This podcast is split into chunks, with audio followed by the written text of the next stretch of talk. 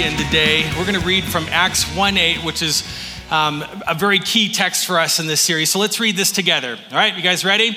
On three, one, two, three. But you will receive power when the Holy Spirit has come upon you, and you will be my witnesses in Jerusalem and in all Judea and Samaria until the ends of the earth. Let's pray.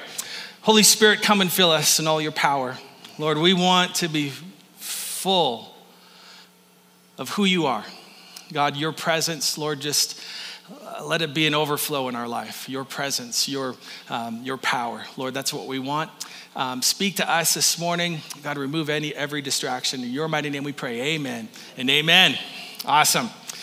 Thank you. So last week we drove this series sort of out of the gate with some big kind of overarching ideas about what the series is going to tell us uh, as we go through the book of Acts and, and sort of how we're going to navigate our way through. And so we had these four big overarching ideas, two potential cul de sacs that we want to avoid that we talked about, and at least three outcomes that we're praying for for this house.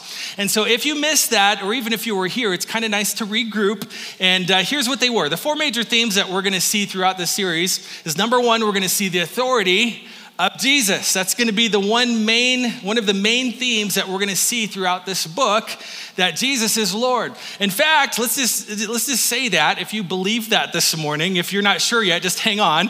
But if you believe it like deep down, can we just say that together? Jesus is Lord. Ready? Three, two, one. Jesus is Lord. So that's that's a big idea in this book. That it's a different idea that I'm just going to church today and just kind of just let's see what the guy has to say and kind of see how that matches up with what I'm thinking. It's a different idea to say, Jesus, you are Lord of all and you are Lord of my life. And it's a major theme in the book of Acts. And so the second theme that we talked about is that we all have an assignment. And that assignment is to carry the name of Jesus to every person alive on the planet Earth. That's not somebody else's assignment, that's our assignment. It's your assignment. You are, if you didn't know it, you are plan A. That's why you're alive, is to be a part of carrying the name of Jesus to every person on this planet. For that assignment, we talked about how there is assistance. And that assistance is the power of the person of Holy Spirit. And then we talked about how the net of all of that is this assimilation. And what that means is that God is gathering people from every nation and every tribe and every race and every tongue into a body, a family called the church, so that under his authority, he's given us that assignment assignment, and He's given us that power through the Holy Spirit to fulfill the assignment so that people can come to life and be gathered into His family that Jesus is building in this world. All right. So we talked about two potential cul-de-sacs. What are cul-de-sacs? It's, it's, a, it's a place where you can just kind of get lost and going in circles for a while. And, and there are cul-de-sacs in the church and for you and for me. And um, Acts is trying to blow up some of those cul-de-sacs. Um, with a cul-de-sac, you know, you go down the road and, and then there's just a circle in the end. And God's wanting to keep the road going for you and for me. And so two of those potential cul-de-sacs we'll see all the way through this book. In fact, we're going to see this again in chapter 2 today because it's a thread that's woven throughout the whole book of Acts. But one of those cul-de-sacs is that we would try to do what God has called us to do in our own strength. You ever been there before? You know, I, I know what God wants me to do, and I know that He wants how He wants me to live, but I'm gonna try to do what He wants me to do and live like He wants me to live in my own power. And, and so, have you ever been there before and it didn't work? And you thought, well, why isn't it working? I'm doing what God wants me to do and I'm, I'm trying to accomplish what He wants me to accomplish, but I'm hitting a brick wall. And it's because we're doing that in our own strength. And so, Acts is letting us know that that's a potential cul de sac that people could get into. So, the second cul de sac that we talked about was that we would just keep it all to ourselves. And, and the picture that we used last week um, and we, we're going to use for this series is that of a flaming arrow that God wants to light up the church. Um, and again, we can't do that in this building because we're a rule keeping church, but uh, the, the, light up the church, which is the shaft of this arrow. Uh, and so just imagine with me that this is on fire um, and that the point or the tip of the arrow is the authority of Jesus. The tip is the gospel in our mouths, and he's always the lead story, he's always the headline. We're the shaft, and the feathers or the fletching, it's called, is the word of God that's navigating and stabilizing our flight. And, but we're not just flying like an arrow, We're on fire flying because of Holy Spirit. We are a flaming arrow flung by the bow of, of sovereign Holy Spirit. That's what he does and, and the will of God. So there's enormous power that is launching us on fire with the authority of Jesus and the gospel in our mouths, the word of God that's stabilizing our flight, those feathers, um, and, and to go into our city and our neighborhood and our business and our school, wherever we are, poof, a fire would just break out. Fire will spread, and that fire spreads is spreading is a part of the assignment of taking the name of Jesus to all the people on planet Earth. So we're not just looking for a little campfire right here in the Destiny campus. We're looking for flaming arrows to be launched out from this campus. Amen? And so, and then we, we, we said we wanted three outcomes. And one of those is obvious is that all would go that it's all of us, all of us. It's our plan A. That's, that's, that's plan A is us. That's the goal. So if, if this series works, at some point, if God's word works in our lives, I'm to feel the same thing that you're to feel, which is I'm an Acts. I'm a part of this. This is what the early apostles did, but I'm a follower of Jesus in my present generation. So I want to keep on that same journey. And so not only would we all go, but our prayer as a church is that some would go far. Some would, you know, go as, as far away as Fort Morgan, Colorado. Some of you even further. This, this series will, will not really accomplish everything that God has set out for it to accomplish if, if we just all become experts in Acts. That's not the goal. It will only accomplish what it set out to accomplish if we all go into the world with the gospel. And some of us are going to go back to our place of business or our school campuses with a different mindset. But some of you are going to leave Rapid City and leave your family and leave what you've known and leave comfort behind and leave a financial grid that makes sense to you and, and your family, and you're going to relocate to another part of the world. I was there when Tiffany was selling all of her stuff and getting ready to leave Denver and, and go to Honduras. I mean, she sold everything.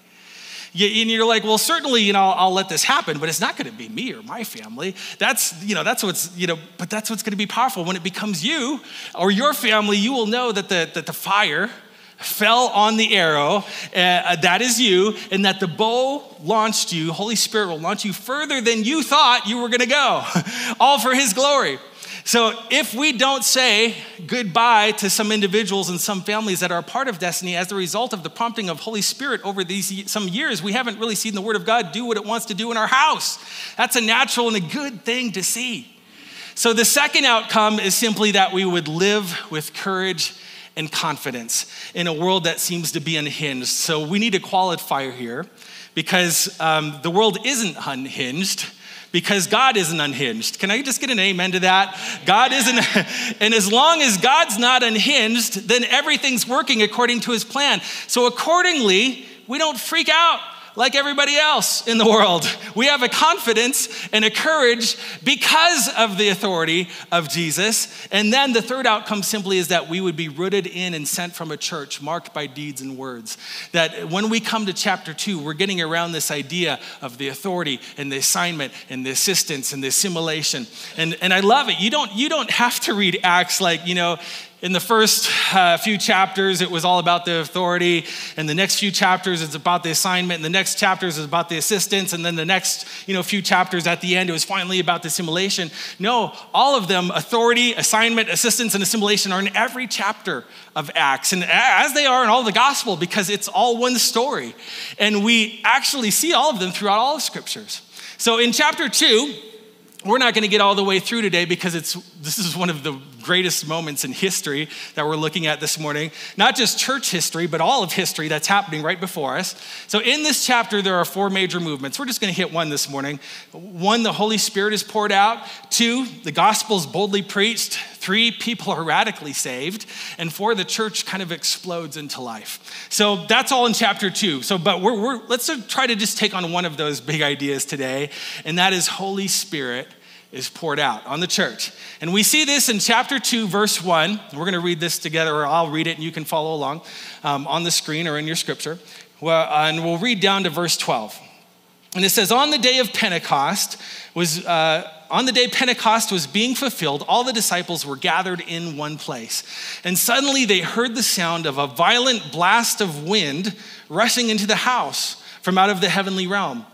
The roar of the wind was so overpowering, it was all that anyone could bear. Then all at once a pillar of fire appeared before their eyes. It separated into tongues of fire that engulfed each of them. They were all filled and equipped with the Holy Spirit and were inspired to speak in tongues, empowered by the Spirit to speak in languages they had never learned. Now, at that time, verse 5, there were Jewish worshipers who had emigrated from many different lands to live in Jerusalem. Now, we just pause for a second because I don't want us to miss this. It, it, will just help you and me to, as, as we see all of this unfold. So, Jesus Christ, he comes into Jerusalem during Passover, and we're all sort of on board with that, right? And during Passover, uh, Jews would come to celebrate this feast from all over the world. Because uh, over centuries the jewish people they would have settled in different parts of the world by their own choosing and by the fact that they were exiled out into other countries over the centuries because of their disobedience. And so jews would have traveled out from jerusalem and from this region to the known world in the, the, the, existing world that they knew. But during the passover um, it, it's kind of like this, this big family reunion that happens. And they would gather back into the city in jerusalem. And so Jesus Christ, he was, he was crucified and he was dead and he was buried. And then at, the, at some point after that, we, didn't, we don't know exactly how long, Holy Spirit came on those followers. And that Jesus said, wait until you receive power. The verse that we opened up with, 1 8, the church will 1 8. Wait until you receive power, and then you'll be my witnesses in Jerusalem, Judea, Samaria, and to the ends of the earth. And so the picture here is a city filled with God fearing Jews from all over the known world. And in this moment, Holy Spirit comes. And so when you pick up back in verse 5, this makes a little more sense. It says, Now at that time, there were Jewish worshipers who had emigrated from many different lands to live in Jerusalem. When the, when the people of the city heard, heard what? The roaring sound Crowds came running to see where it came from and stunned over what was happening because each one could hear so they're hearing something besides just the roaring sound, they heard something else. They heard them, the disciples who were speaking in his or her own language. Bewildered, they said to one another, Aren't these all Galileans? So, how is it here? How is it that we hear them speaking in our own languages? We are uh, northeastern Iranians, northwestern Iranians, Elamites, and those from Mesopotamia, Judah, east central Turkey, the coastal areas of the Black Sea, Asia, north central Turkey, southern Turkey, Egypt, Libyans who are neighbors of, of Cyrene, visitors from all over the Roman Empire, both Jews and converts to Judaism, Cretans and Arabs. Yet we hear them speaking of God's mighty wonders in our own dialects. They all stood there, dumbfounded and astonished, saying to one another, What is this phenomena? Is it just me? Again, I just want to, it, it, just feels like we're standing on holy ground today. I mean, can you just imagine this moment? G- Jesus says, I'm going to give you an assignment.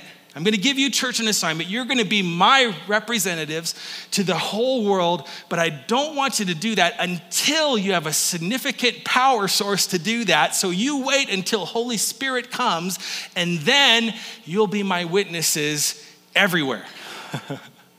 so they're doing what he asked. They're waiting in this moment, and a sound comes and startles them a sound like the blowing of a violent wind comes from the heavens, fills the whole house, and what seems like tongues, tongues of fire come down. They separate, they land on everybody in the house, and they all start speaking languages that they don't know. I mean, this is Rosetta Stone in an instant. This is crazy. This is Duolingo in a flash. This is like, boom, and, and you're going to start talking Italian because, you know, we've got visitors from Rome here and they need to hear the gospel and see the power of God. And so, what better way than have a Galilean speak a language that they don't know, but that they do know so that they'll know that God knows everything? And so you start talking, you're like, Am I talking in Italian? I think I'm talking, I can't do it. And, but, I, but I don't know until I meet an Italian. And when I meet an Italian out in the street, I was like, Oh my goodness, I am speaking Italian. I'm blown away. They're blown away. We're all blown away right now by what God is doing. Somebody else over there, they're speaking another language. And then that person over there is speaking another language. And they're speaking another language. And the sound of heaven and the sound of those languages was so loud that a crowd just immediately began to gather and just see what is going on. Now, during this time, the population of Jerusalem would have been swelled, some, some scholars say to 50,000, some say to 200,000. And I mean, any number, 50,000 would be a lot of people for this day and age in this little bitty town like Jerusalem. If you've been to Jerusalem, it's not a big place. And, and for 50,000 people, if we go to the low end in the city of Jerusalem, in this day and age, there are people there just everywhere. And this sound of heaven and this sound of the, of the people speaking the languages of the known world instantly just draws this crowd. And so there's a few things that we see in the heart of God right away in this outpouring of the Holy Spirit. And that's what I want to talk about this morning. The first one is this God's plans require power. That's, that's the number one thing we see. You cannot fulfill the purpose of God in human strength. None of us can. And guess what? God never intended for you to. God's plans require Holy Spirit power, His power. Just to paint a picture, have any of you ever tried to do a big grill party? You know, you get, you get that big grill and you get all the meat, you know, cook a bunch of steaks and veggies and maybe some brats and dogs uh, for a large group of people. And, and you've got the tiki torches all lit and um, the picnic tables are all out and everybody's coming. But then you get all that meat on the grill and you find out that the temperature of the meat is overpowering and putting out the fire. Anybody ever had that experience before? And you've got all the people coming, but the, the, uh, the, just the presence of the meat and the temperature of the meat is putting out the fire. Anybody been there? And then you realize, you know, we've got way more meat than we've got fire, and you've got hungry people. Well, that's exactly the picture that's being painted here of a lot of us in the church. We've got more meat than we've got fire and we've got more ideas and more hopes, and we've got this passion stirring in us and more dreams, and we actually have fire. And we're sitting here going, Man, Jesus is alive. The kingdom uh, has been launched, and we're agents of the kingdom. But if you take a look up under the meat, there's not any grill marks there yet. and God wants to make sure that you know and that I know that there is adequate fire for whatever He's called you to do. There is. But if you go to Walmart and you get a grill and you put some charcoal in it, it might not work. right? It might not be sufficient for all that you want to grill. But if you say to God, Thank you for giving us the promise of your Holy Spirit so that we now are able to live the kind of lives that you want us to live and to do the things that you've called us to do, you will accomplish it. And so there will be sufficient fire to cook your meat and to do and to have the feast that you've been hoping that you would have. God's plans require God's power. So, the second thing that I, I, want us to notice about the coming of Holy Spirit is that there's an immediate result and, and that the assignment was fully fulfilled in a partial way. You're like, that sounds really confusing. Well, I'll say it again, and maybe it'll be less confusing, um, and then we'll explain. The second result of the Holy Spirit coming is that the assignment, remember the, the authority and the assignment and the assistance and the simulation, the assignment was fully fulfilled in a partial way right then and there when Holy Spirit came, so that everybody would understand who Holy Spirit is and understand what he likes and, and what he's about, because he's not like our agent in life, we're his agents in life. And so it's important for me to function well with him and to know what he likes and what he's about. And we see that right in this text. The immediate result is that the assignment to take the gospel to all people was fulfilled in this partial way. And you'll see it right here in this next verse. And so just, just, to, just to kind of preface this, we've got four verses about Holy Spirit coming. That's the whole thing, by the way. The whole Holy Spirit coming to us is four verses. But I, but I want you to see that the next four verses are about the assignment being fulfilled so that you and I can be comfortable knowing that purpose and power that we talked about last week are inseparably linked together. So it says in verse 5 they were staying in Jerusalem, God fearing Jews from every nation under heaven. When they heard the sound, the crowds came together and they heard him speaking in their own languages. Verse 7 it says, Bewildered, they said to one another, Aren't these all Galileans? Then they ask again, verse 8, how is it that we all hear them speaking in our own languages? And then he goes on to say, here's the list Northeastern Iranians, Northwestern Iranians, Elamites, and those from Mesopotamia, Judah, East Central Turkey, the, the coastal areas of the Black Sea, Asia, North Central Turkey, Southern Turkey, Egypt, Libyans who are, who are the neighbors of the Cyrene, visitors from all over the Roman Empire, both Jews and converts to Judaism, uh, Cretans and Arabs, yet we hear them speaking of God's mighty wonders in our own dialects. I don't know how many of us got a lot of stuff circled and underlined and arrows pointing in and footnotes and all kind of stuff in those two verses right there in our Bible. Probably not a lot because what we do is we look at that and that's just a list of places and you know, let's just get down to the point. But that is the point. that's the point. So I, I looked up a map of, of all these areas mentioned in the verses that we just read. We're going to put that on the screen. And so you see uh, each of the people or the regions named on this map. And so, what, what you would have to understand, or what we would have to understand, is in our world, we're thinking, oh, this is kind of a map, you know, of, of the Middle East and North Africa and a little bit of Europe that we see there. But in their mind, in this day, this was the whole known world. This is the whole known world of power. And so, starting with the center point of power in Rome and spreading out to the great kingdoms that they had um, in, the, in, in, in their history, all the great kingdoms that we read about in the Old Testament are all represented in this zone right here. And so, when you put the Cretans on the Isle of Crete and you put Romans visiting over in Italy and you put it all on the map and you see from far over to what's, you know, Iraq and Iran, um, down to Saudi Arabia and up to the north of Turkey and all of Asia Minor and, and all across North uh, Africa, all of these areas areas had representatives um, in Jerusalem during the feast, and they're all hearing the gospel in their languages. So think about it. When Jesus said the Spirit is gonna come, and you'll be my witnesses in Jerusalem and Judea and Samaria and to the ends of the earth. Guess what happened? On day one, when Holy Spirit came, the known world of the time heard the gospel story of the wonders of God. On the first day, the assignment that God sent for them was fully fulfilled in this partial way, right? That all of the known world heard the gospel through their mouths, empowered by Holy Spirit on the very first day. Holy Spirit loves to be a geography centered force. And when you and I become filled with who Holy Spirit is, geography will be, well, it'll, it'll really, really light us up. You know why? Because we'll be concerned with more with how long it takes from us to get to our house to church and back because we want to be in the house of God. We want to be in, in the house with God's people. And we'll be concerned with the places on earth who've yet to hear the story of Jesus. And how far and how long it takes to get there with the story of Jesus. Immediately, an explosion happened out of this little bitty outpost called Jerusalem, this insignificant blip on Rome's radar. And it's Jesus saying, All authority has been given to me in heaven and on earth, not on Rome. They have some authority, but not all authority. And even Rome is going to be impacted by the gospel on day one.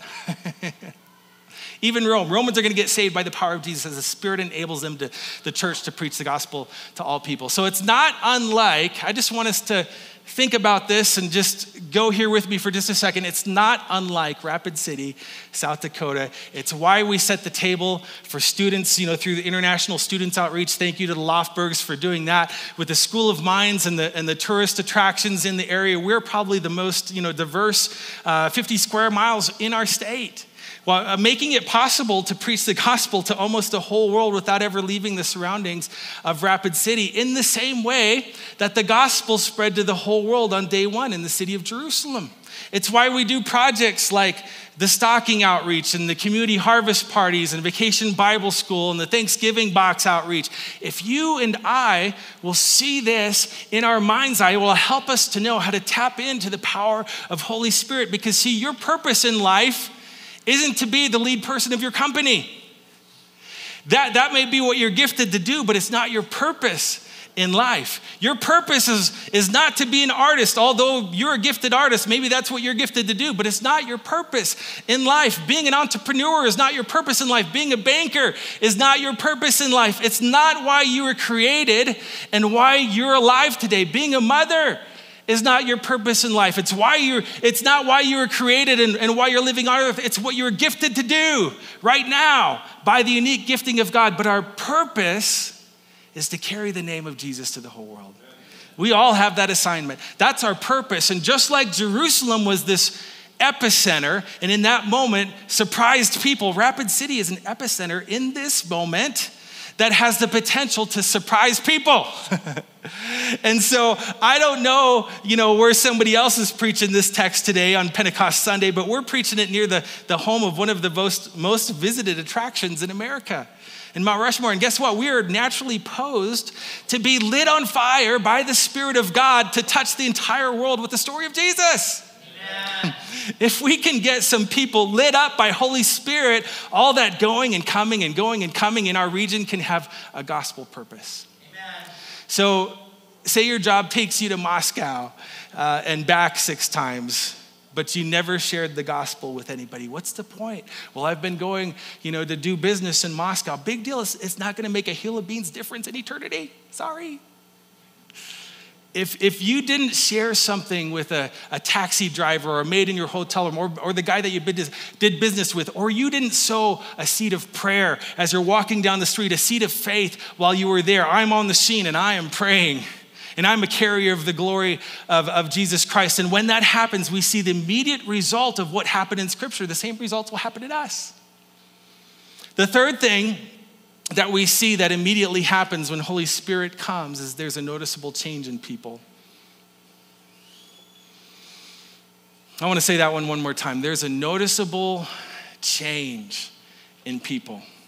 So we're not simply talking about this theological idea that uh, you know, you sort of, sort of as a footnote in your mind, we're talking about a recognizable change in people. And before we get too crazy here, we're, we're not really getting down into personality types. Well, I'm not an extrovert, I'm an introvert. Well, congratulations, I am too. I am. You're like, no, you're not. Look at you. You're up there on the, you're on the stage. Well, you should see me when I'm not up here. I mean, my natural habitat is I go in a shell. I'm, it makes a hermit crab jealous. um, I mean, I'm kind of a big time introvert. That's who I am. But it's, it's not about personality type. It's not. It's not about where you fit on the DISC profile. When Holy Spirit comes into our lives, there is a noticeable change in us and you and I. Well, where do we get that? They were all filled with Holy Spirit and they began to declare the wonders of God in languages that they didn't even know.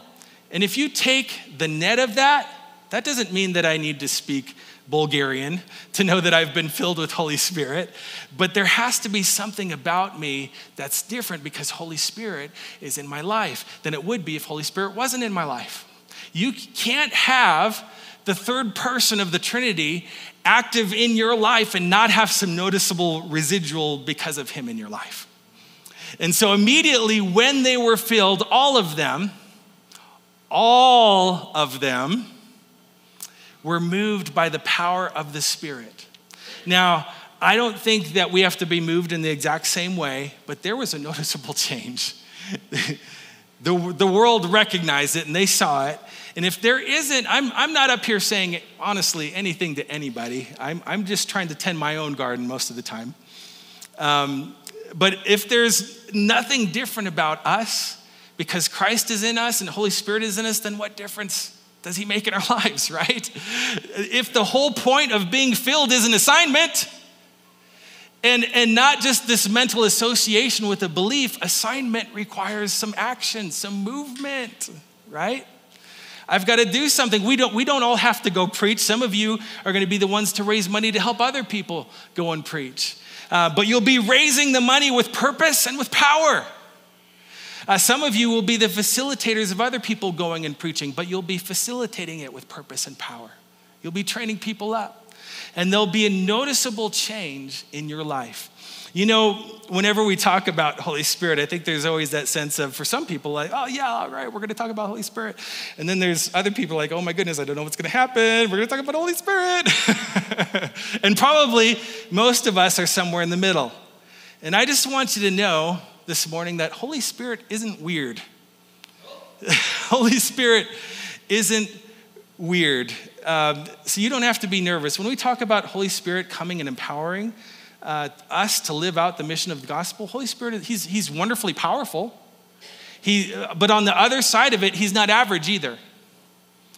He's not average. He's, he's not weird, but he's not blended in and he's not blase and you know nobody noticed him kind of run of the mill either. But he's powerful. And when he comes in our lives in power, we will see that in our lives. I think the key and let me just sidebar here for a minute. I think the key is this I want to be a person who is equally excited about the gospel going as I am about Holy Spirit coming. And I think this is the lane that God wants us to live out in Acts 2. Some people, all they want to talk about is Holy Spirit coming. I want to get, I want to, I want the Holy Spirit to come and I, I want to feel his presence and I want to be filled up. But they never talk about the gospel going. Some people, all they talk about is the gospel going, but they never want to talk about the Holy Spirit coming. And I want to live in this text right here, and I want to embrace the fact that Holy Spirit has come. Yeah, this is awesome. What would we do without him, right? Without Holy Spirit, we've got a, a cookout that didn't go anywhere. We've got some cold meat. But at the same time, is it all about Holy Spirit coming, right? You know, or am I really as excited about the gospel going? Because from verse 1 to verse 12, we see the whole story unfold, and bam, you know, there's this sound from heaven. But the, the, the first sound we heard from heaven was, was all the world hearing the gospel. That was the first sound. We did hear heaven, and it, and it wasn't weird. It was the whole world hearing the gospel. It was the whole world declaring the wonders of God in every language, out loud, declaring the wonders of God. When Holy Spirit came, heaven came. And when heaven came, the whole world declared the wonders of God in one moment, and the gospel went forward. And you're going to see that through the rest of the chapter. So I want to be in the zone of saying, I don't want to get camped out around Holy Spirit coming, and I don't want to get camped out around the gospel going. I want to keep in the spirit of the gospel going because of the Holy Spirit empowering us to do that. and that's the beauty of it all. I, I want to be a flaming arrow that's sent out, not a campfire that just sits in one place, but a flaming arrow that goes out, poof, and ignites a place with a fire that's sent out further than we ever think it's going to go because it's sent out by Holy Spirit. Not a campfire. And the Holy Spirit, you know what he does? This is what Holy Spirit does. He makes much of Jesus. That's what he does. I, I love how John's gospel says this. If you just turn a few pages back, it's so beautiful. And there's a lot in these chapters about Holy Spirit as Jesus teaches us about him. But I love what he says in chapter 15 of John, verses 26 and 27.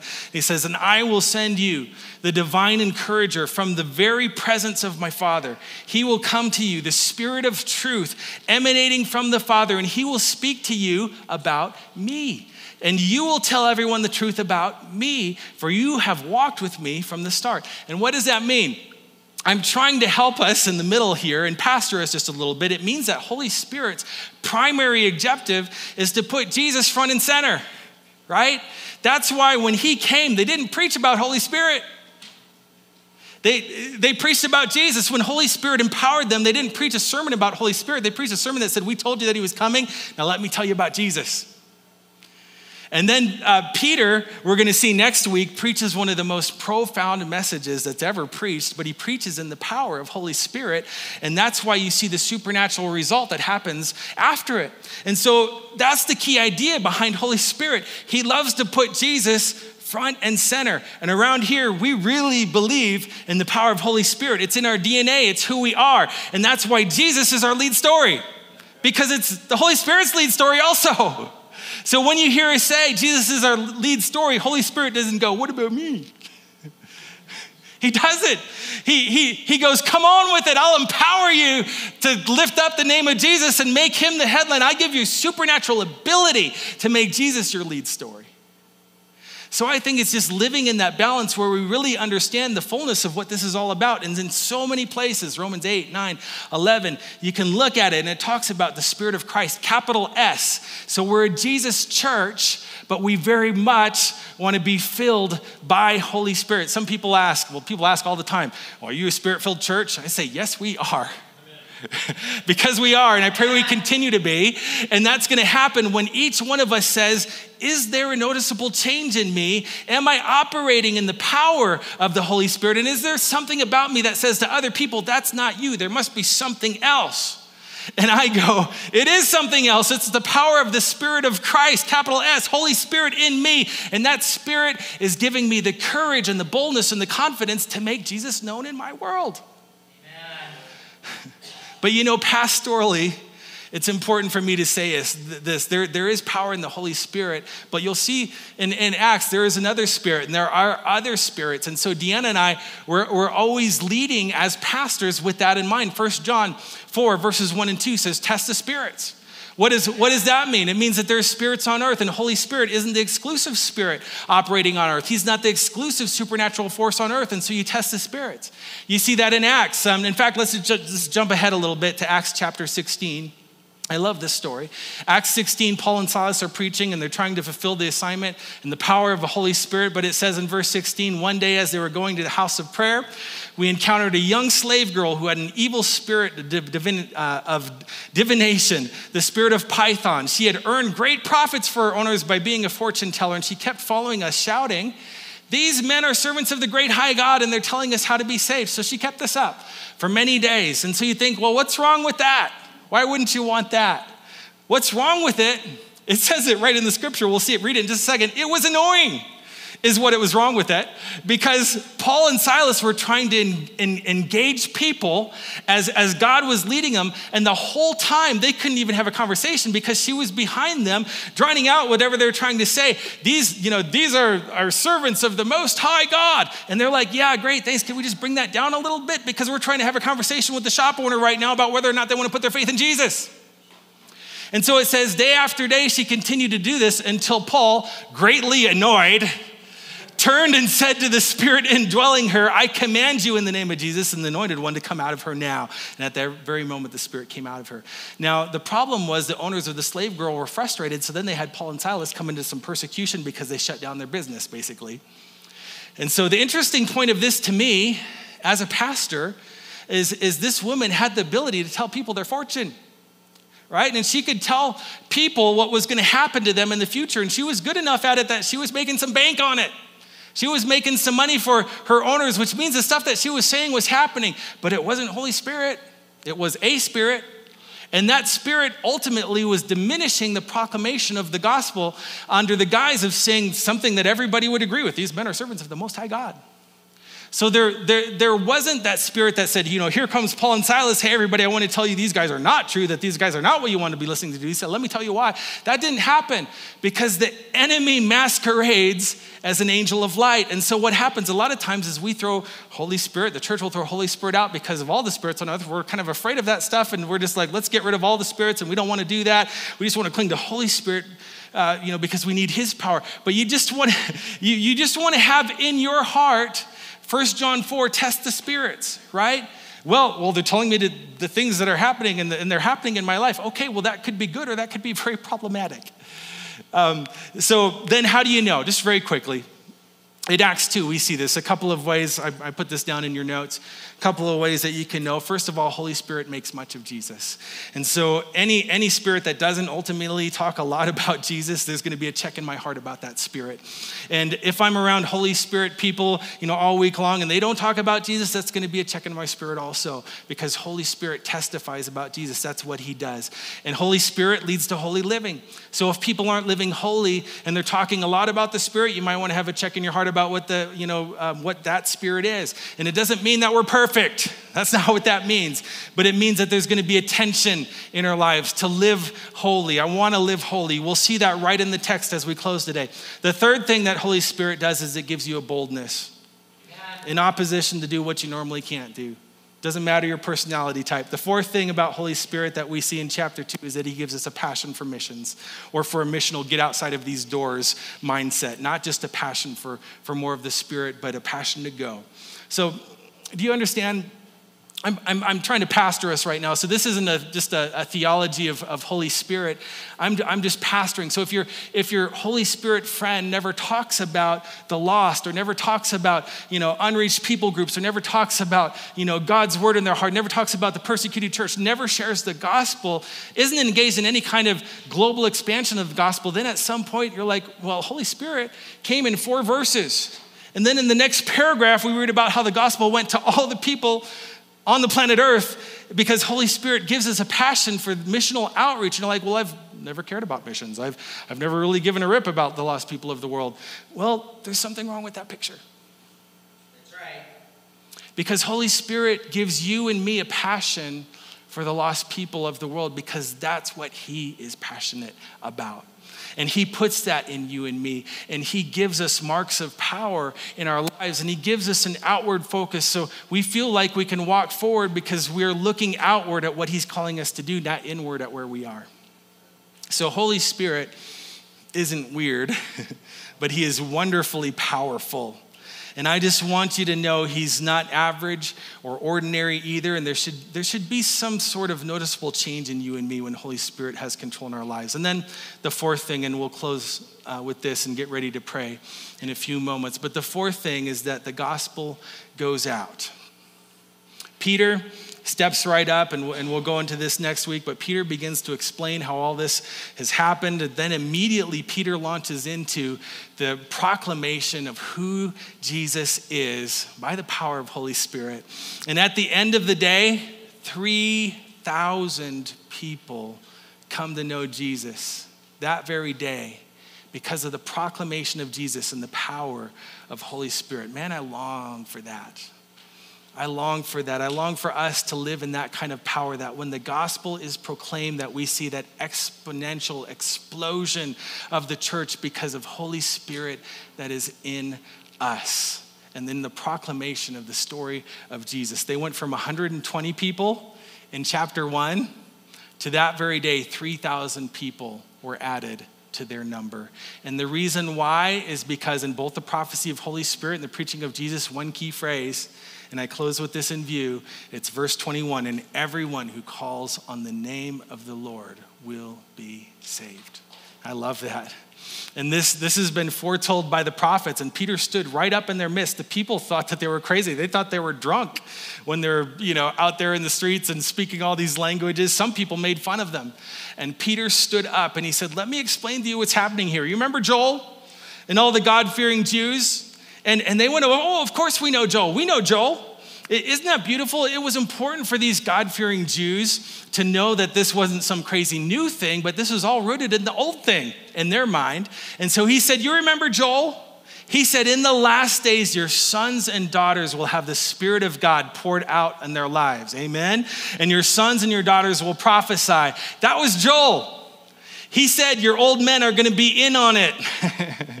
and, and your young men are going to be in on it. Men and women are going to be filled with the Holy Spirit. And there's, they're going to prophesy. And he said that the sky is going to turn dark and the moon's going to turn like blood, and that the great and glorious day of the Lord is going to appear.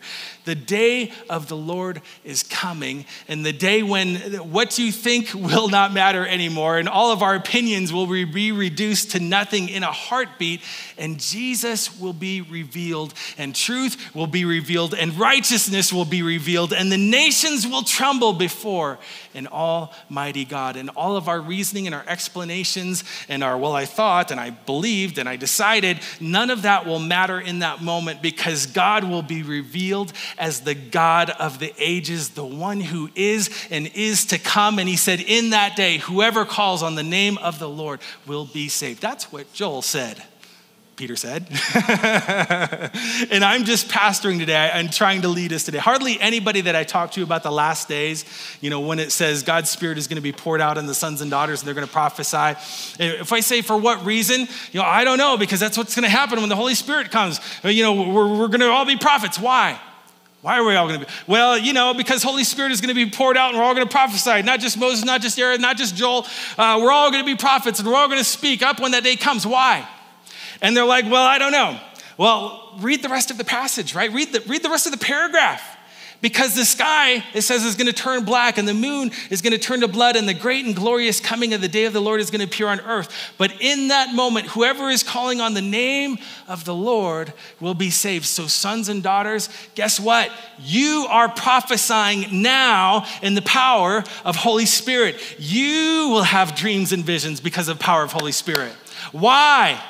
What will they be? They're going to be signposts for us to lead us on the journey. They'll, they'll be roadmaps for us to lead us on in the world. They'll be pictures for us to jolt us out of our comfort zone and into the nations with the story of God.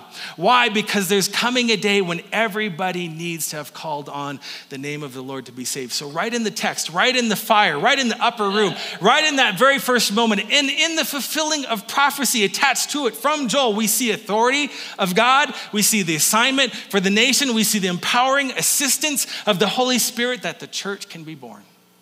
Amen. So, yes, we celebrate today. We're, we're, in, we're in the last days. Yes, we are. Do you believe in the last days? People ask me, and I say, yes, we've been in, in them for like 2,000 years, apparently.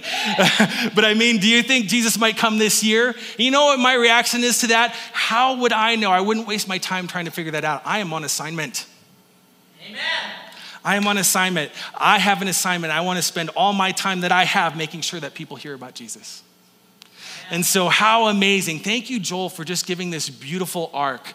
That today is the day that all of us in this room can be filled with the power of Holy Spirit. Through faith in Christ, that door is open. Peter preached, and the hearts are pierced. And he preached about Jesus and his death and his burial and his resurrection and his ascension and his lordship and his power and authority. And their hearts are pierced. And this is how this chapter ends. It says, What do we need to do, brothers? Um, and then Peter replied to that question Repent and return to God, each one of you must be baptized in the name of Jesus, the anointed one, to have your sins removed, that you may take hold of the gift of the Holy Spirit.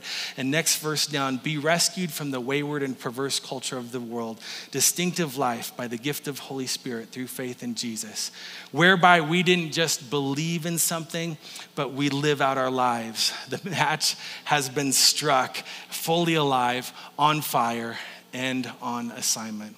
Thank you, Jesus. Thank you, Lord. Pastor Derek, come on up. Thank you, Pastor Sean. Mm-hmm. Thank you, Jesus. That was wonderful. My voice doesn't sound like I mean that, but I do. Okay, so we forgot communion. We really did. He said we didn't. We totally forgot communion. We're just bringing it back. Okay, so so we, we realized between uh, worship and, and the message, we forgot communion.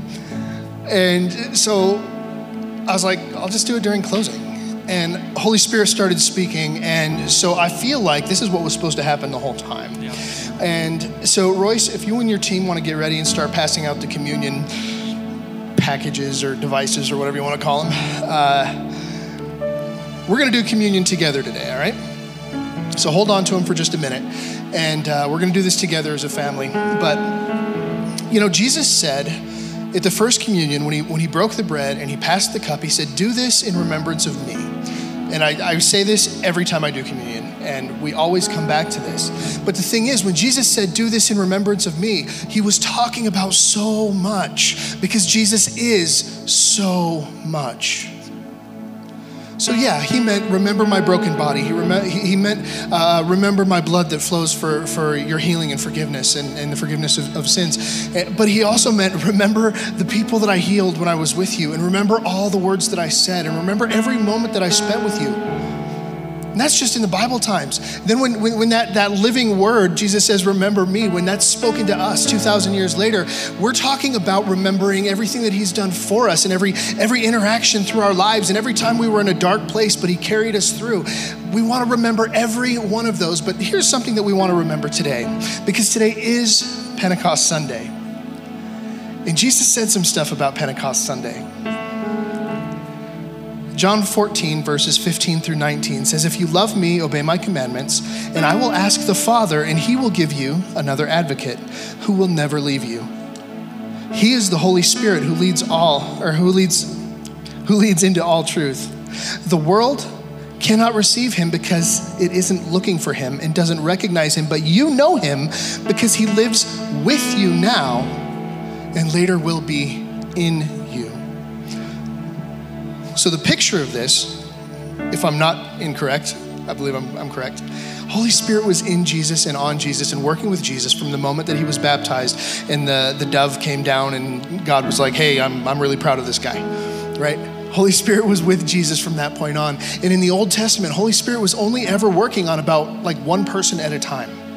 Holy Spirit would work with and speak through a prophet, or work through and, and speak through a judge, or, or work with and speak through uh, Jesus or, or whoever, one at a time. So Jesus says, You know Holy Spirit because Holy Spirit is standing in front of you. But soon, after I leave, Holy Spirit will be in you.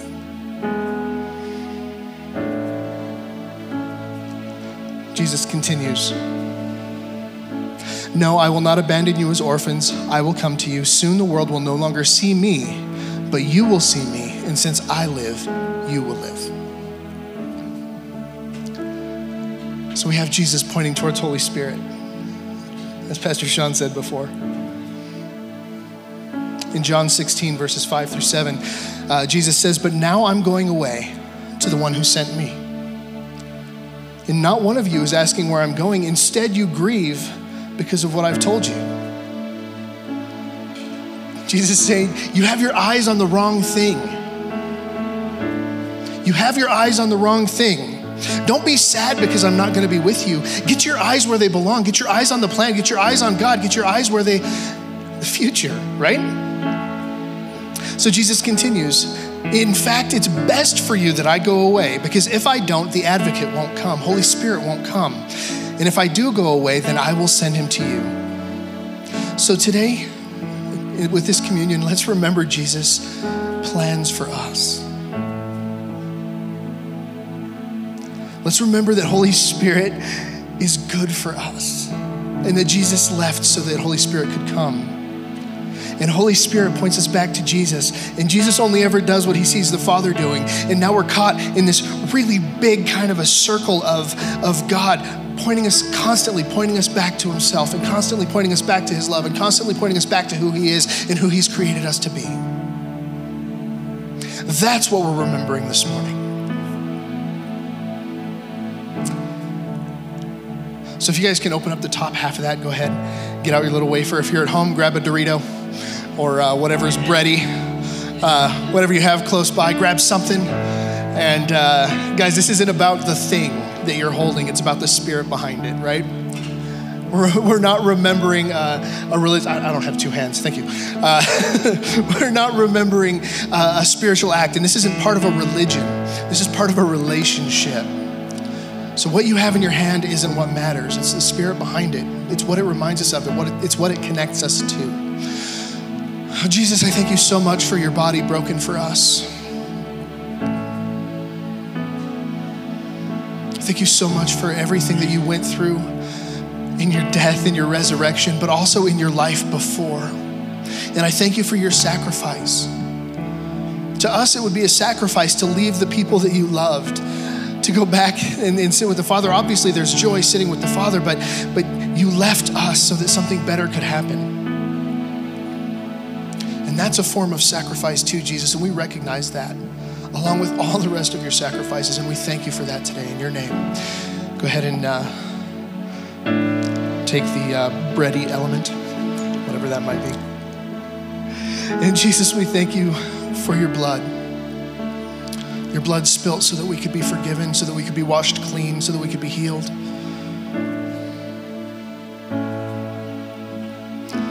Oh, Jesus, that precious flow. To someone coming in from the outside, this sounds like a really, really gross thing to do. But Jesus, we know different. We know that because you were broken, because you bled, our lives get to be completely different.